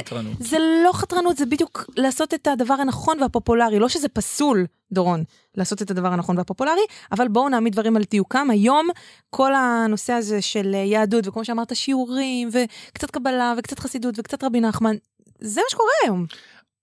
אה, צריך לבשר למי שצריך לבשר, ממש. שרוב עם ישראל הוא הוא שם. בעניין הזה. וכשאומרים לנו אפילו דמוגרפית, שב-2050 ישראל תהיה מורכבת אה, בעיקר מאוכלוסייה דתית, ואוכלוסייה ערבית שהן פחות או יותר מאמינות באותו פרו ורבו, אז צריך להבין שזה לא מתעוררים ב-2050 וזה קורה, אלא זה מתחיל עכשיו. זה מפחיד אותך כהומו מוצר? ממש לא. אני לא חי בכותרות ולא זה. את יודעת, אני הכי מסתדר בתור הומוסקסואל עם חזות אשכנזית ותל אביביות וצפונבוניות, רמת שרונית והכל הזה. אני כל כך אהוב ואוהב לחצות את הקו הירוק וללכת לטייל בהתנחלויות ולפגוש את האנשים האלה ולעשות שם הרצאות והופעות המון המון המון שנים.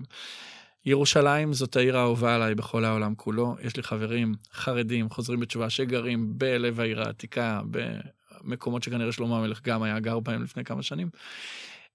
אני אוהב את המקום שבו אני חי, ואני מקבל באהבה את כל הקשת של כל מי שנמצא. אני אוהב אדם חרדי, בדיוק כמו שאני אוהב אדם ערבי, על אמת. לא בזכות החזות ולא בזכות המוצא, אלא בזכות מי שהם, אוקיי? יש אנשים כאלה ויש אנשים כאלה. אבל אין לי את המחסום הזה, אני לא מפחד. אני לא מפחד. תגידי לי, עכשיו נוסעים למאה שערים, אני אגיד לך, וואו, זה הדבר הכי כיפי שאפשר לעשות. ללכת לסיור במאה שערים. מישהו מסכים לקחת אותי לסיור במאה שערים? אני הולך. זה הרבה יותר מעניין. תשמע, זה מהמם ומרגש מה שאתה אומר, אבל תרשה לי להיות רגע עיתונאית שעוד יותר קצת מציקה לך. בכיף. סבבה, כאילו שאין לך בעיה ואתה אוהב את כולם והכול. אני לא יודעת, זה, זה אולי קצת אה, פולשני לשאול, תחליט איך לענות לי על זה, מהמם. אבל בסדר, אתה לא בקטע של כנראה כרגע להביא ילדים, אבל מה עם אלה שרוצים להביא ילדים? מה עם יש- אה, נישואים? מה עם זכויות? אני אגיד לך. זאת אומרת, אני, אה, זאת אומרת, אני זה הכל. נחמד שאנחנו מדברים ככה הלבן. בגדול, אבל... לא, לא, אבל אני, I practice what I uh, preach. אני אוקיי. הפריבילג הלבן, למדתי את זה בעשור האחרון, אני אדם פריבילגי. אני גבר לבן פריבילגי, אוקיי? זאת אומרת, לא באתי ממצוקות, ולא, אבל את, את הרבה מאוד חלקים מהחיים שלי אני מבלה כדי לפגוש את האנשים האלה שכן מגיעים ממקומות מאוד לא פריבילגיים, ולראות מה עושים, איך אפשר לעשות, ואני, יש לי כמה ויים ב, ברזומה של אה, מהלכים שעזרתי להם לקרות. בסופו של דבר המדינה הזאת כל כך מטורללת. זאת, זאת מדינה כל כך קטנה, שכל האזרחים קמים בה, ויש איזה סיפור שמנהל אותנו, וכל בוקר אנחנו צריכים להילחם. זאת אומרת, בבלגיה, שהיא גם מדינה קטנה, את לא קמה בבוקר וכולם מתעסקים בראש הממשלה. אפשר להתעסק בשוקולד, זה ממש, אני מדבר לא בקלישאות, אני מדבר כי אני מנהל את זה שיחות עם אנשים, בזכות האירוויזיון, יש לי אנשים בכל מדינה באירופה, וזה הדבר שהכי מעניין אותי בעולם. היום בבוקר ניהלתי שיחה עם חבר מדהים שמטייל בנמיביה כרגע ובזמביה.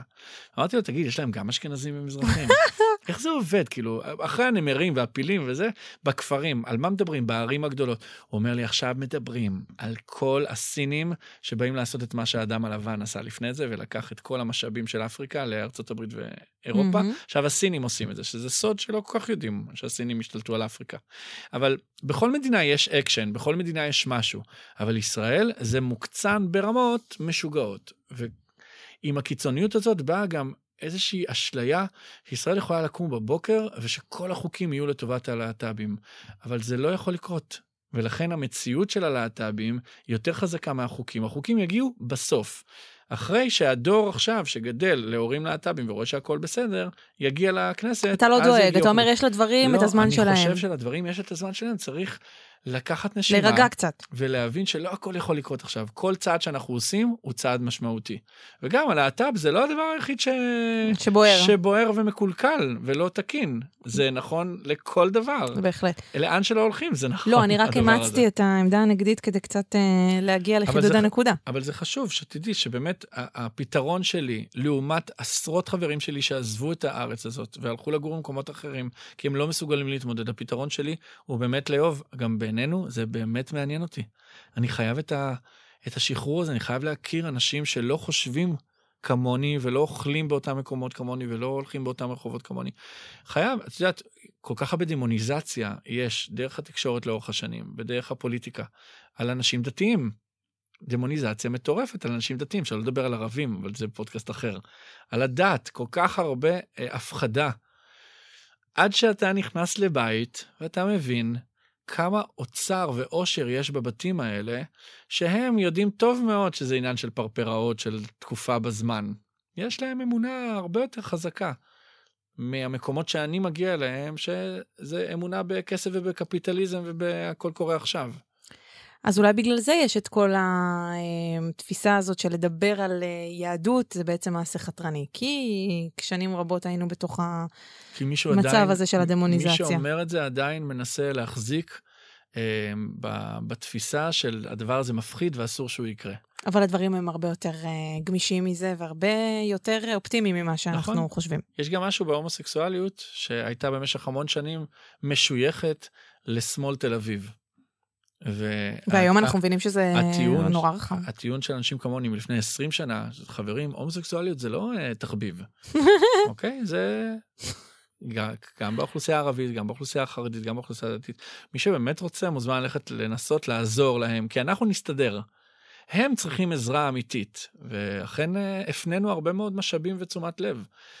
ואני יכול להגיד שבאוכלוסייה הדתית, לפחות הלאומית, הדברים מאוד התקדמו. חרדית זה קושי גדול מאוד, ועדיין זה קורה, עוזרים. נכון. אה, מה ההשפעה של כל הפריחה של אה, מוזיקה יהודית, פופ אמוני, על החברה? זאת אומרת, כבר כמה מערכות בחירות שהפוליטיקאים של הציונות הדתית רוצים להוביל את כולם, ולא רק את המגזר, כן? נפתלי בנט, איילת שקד. האם זו ההשפעה של המוזיקה? זאת אומרת, הנה ראינו שאפשר, בואו ננסה ליישם את זה גם בפוליטיקה, או שאולי דווקא הניסיונות הפוליטיים הם אלה שקדמו לניסיונות המוזיקליים. בעיניי הכל מעורבב. הכל מעורבב. תמיד uh, המוזיקה תהיה תוצאה של משהו שמבעבע בשטח. בדיוק, זה מין מראה כזאת. המוזיקה היא אף, אני לא חושב שאי פעם שיר יכול להגיע ממשהו שלא היה לו שום זכר במציאות. כולל דברים שאנחנו בטוחים שהם הגיעו ככה, אוקיי? זה חייב לקרות משהו, זה חייב לבוא מאיזה שיח של חבורה. אפילו אם זו חבורה הכי מחתרתית שיש, אבל זה חייב לבוא מאיזה שיח שעולה לך איזה רעיון ל... לעשות שיר כזה. ובפוליטיקה, אה, במקרה בישראל, הפוליטיקה מגיעה הרבה אחרי המוזיקה. הרבה אחרי המוזיקה. אז למה בפוליטיקה זה נכשל ובמוזיקה זה הצליח? לדעתך. לי יש תשובה. הם נזכרו מאוד מאוחר לצאת מה, מהלופ, המגד... מהלופ המגזרי. מה זה, איך ישי ריבו וחנן בן ארי יצאו מהלופ המגזרי? כי במוזיקה זה הרבה יותר פשוט, את עושה שיר וכולם אוהבים אותו. וכל אחד מוצא בו את עצמו. בפוליטיקה זה יותר מסובך. אני חושבת שזה גם עניין של אה, פרזנטורים, נשמה. בוודאי, מה זאת אומרת? יש אבל- פה פרזנטורים, גם ישי ריבו וגם חנן בן ארי, שניהם אה, פחות אה, ציונות דתית קלאסית, אה, אלא יותר אה, דתיים מזרחים. ישי ריבו, אה, הוא עלה מצרפת, זאת אומרת, זה משהו קצת אחר, ה- הדתיות שלו, זה לא מגזרי אה, נכון. פתח תקווה. זה לא מאיים. וחנן בן ארי, הוא חנן בן ארי. איך אנחנו אוהבים את חנן בן ארי? בסדר. עכשיו, חנן בן ארי, עכשיו שאני לא, לא אוהבת אותו בגללך. אמ, וחנן בן ארי שמתכתב, כמו שאמרנו, עם אום כולתום, והפרח בגני, ותותים, והכי לא מאיים. כאילו... הם לא מאיימים. לא, לא, לא מאיימים. הם הרבה יותר עמך. נכון. הם הרבה יותר העם מאשר רעננה וצפון תל אביב. תראי, אה, נפתלי והגברת... אין לי בעיה איתם, הם עושים אנחנו- עכשיו אה, צעדים אה, כדי לפתוח באמת השורות שוב. נראה אם הם יצליחו. אפרופו אה, פודקאסטים, אה, פופטוק 3 ו-4 ברמה מיתוגית, יש לי הרבה מה להגיד לנפתלי בנט. אה, אוקיי. אוקיי? נזכר מאוד מאוחר, הוא עשה המון טעויות. טעויות. אבל אני גם לא יכול להאשים אותו מכיוון שהמפלגות האלה, זה הדתיות. הלאומיות והחרדיות, בנויות על אה, מגזר.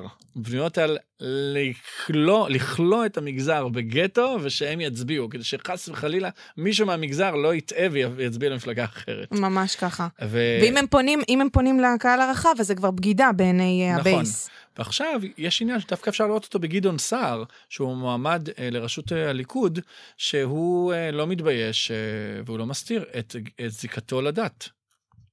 אולי הכל אסטרטגיה. טוב, מה זה- עכשיו, אנחנו עושים פודקאסט אסט- פוליטי? לא הבנתי. לא, אנחנו מסיימים. אוקיי. לא, רגע, אבל אה, מי כמעט נהדרות מהמפה, דורון, נקודה אחרונה? נשים, בדיוק קיבלתי הודעה מנרקיס, וואלה. היקרה. אני רוצה לספר לך. אה, ולחזור על הנקודה הזאת, להבהיר, מנהלי תרבות יהודית, שזה אנשים עם תקציבים שיכולים להזמין הופעות, כן? במשרדי ממשלה שונים, וזה דברים שאני יודעת, כן, לא ועיריות. שמעתי. עיריות, משרדי ממשלה והכול, לא מזמינים הופעות של נשים דתיות לקהל מעורב, אלא רק מופעים של נשים לנשים. או מופעים של גברים לקהל מעורב. שזה, בדרך כלל זה נגמר, כאילו אם אתה צריך מופע לכולם, אתה לוקח מופע של גבר. נכון. כי אתה לא יכול לקחת מופע של אישה. למה אתה לא יכול לקחת מופע של אישה? או, זו השאלה. זאת אומרת, העלייה אה, של, אה, של מוזיקה יהודית ושל אומנים אה, אה, שעושים את הדבר הזה ולא מופיעים עם נשים, אה, גורמת גם לעלייה במדד השמרנות, לעלייה של זרמים אה, חרד"ליים יותר, מה שנקרא, זאת אומרת, מהמם. פחות אה, מה זה חרד"לים? אה, חרדי-לאומי. אה, אוקיי. זאת אומרת, אה, ש, שמבחינה דתית הם יותר אה, שמרנים. כן, הבנתי. זאת אומרת, אה, פעם, בשנות ה-70, קרליבך נתן שיר לשוקולד מנטה מסטיק, זה ובאו העובדים לארץ האשור, זה. והנידחים, וזה היה סבבה. נכון. ובבני עקיבא היו בנים לצד בנות, והיו שרים גם בטקסים של בני עקיבא, הבנות היו שרות, כן. ולא הייתה שום בעיה. אז- ואז פתאום היה איזה שיפט כזה מאוד שמרני. אז הדרך לעשות את השינויים, אפרופו השאלה שלך אה, על הנטייה המינית, אה, זה גם מה שאמרנו באמצע, שיהיה לך דוברים מעניינים, שיעוררו שיח, כי צריך כל הזמן לשאול את השאלות. אנחנו כרגע בפריחה מחודשת של המוזיקה הזאת, אז אי אפשר שהכל יהיה מושלם כל הזמן. בעיקר בישראל כנראה לא יהיה מושלם לעולם. בסדר, אבל אנחנו כאן בשביל לדבר על זה, נשמה. נכון, אז, אז, אבל כדי שהדברים ישתנו, צריך לעשות מעשים. אז נשים צריכות לדבר על זה, ונשים צריכות לעשות מעשה. ואם יש אופציה של מופע שיש בו קהל מעורב, אז לדאוג שהדבר הזה יסוכר, ושאנשים יוכלו לראות בעיניים שזה אפשרי, ואז כבר את שמה, את שותלת בראש אה, של הצופה או הצופה את האופציה שהכל אפשרי. ורק צריך להתחיל לזוז, ולקחת אחריות על מה שאתה עושה. ככה זה תהליכים, באמת. נכון, אני, זה- אני, אני רוצה לספר באמת לסיום, אני שותף אה, כל שנה בערב תשעה באב במעגלי השיח של אה, אה, העמותה לזכר שירה בנקי, הילדה שנרצחה במצעד הגאווה בירושלים. במעגלי השיח בתשעה באב זה כדי באמת לפרק נושאים בחברה הישראלית, כדי טיפה פחות שנשנא אחד את השני.